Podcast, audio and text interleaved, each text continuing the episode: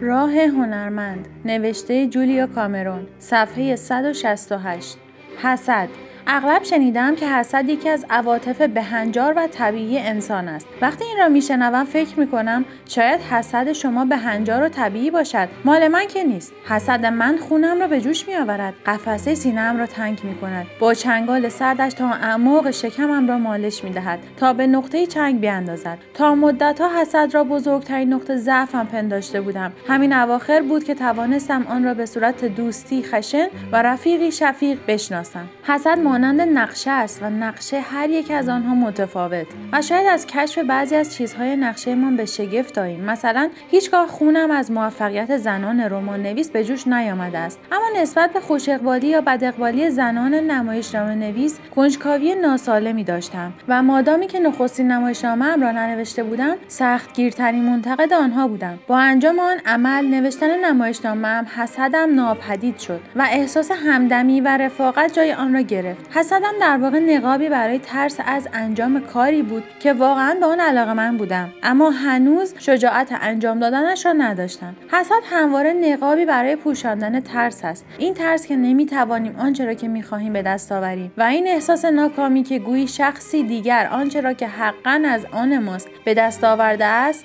اگرچه وحشت زده تر از آنیم که دستمان را به پیش ببریم. ریشه حسد عاطفه و هیجانی ناشی از خصت است. زیرا فضایی برای فراوانی و کسرت کائنات ندارد. حسد به ما می‌گوید فقط برای یک نفر جا هست. یک شاعر یک نقاش یا هر آنچه که آرزومندید باشید. اگرچه وقتی در راه رویاهایمان دست به عمل می‌زنیم این حقیقت آشکار می شود که برای همه ما جا هست. اما حسد دیدگاه را محدود می کند مانع از آن می شود که چشماندازهای نامحدود ما را ببینیم. نمی‌گذارد از سایر امکانات آگاه شویم. بزرگترین دروغی که حسد به ما می‌گوید این است که هیچ انتخابی نداریم مگر اینکه حسود باشیم. حسد به طرزی مخرب اراده معطوف به عمل را از دستمان میرباید حالان که عمل تنها کلید ما به سوی آزادی است.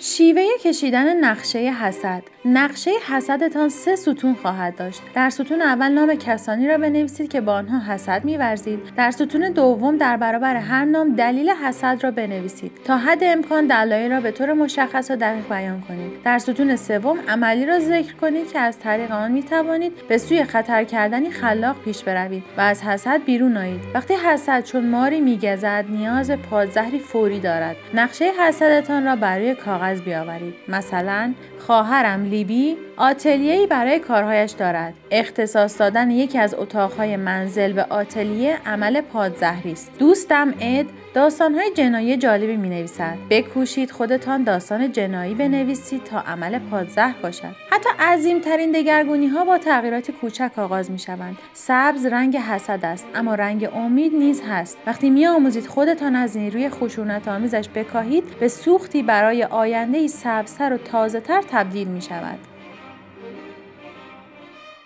برای ارتباط با ما آیدی صوفی underline کاپل را در اینستاگرام جستجو کنید.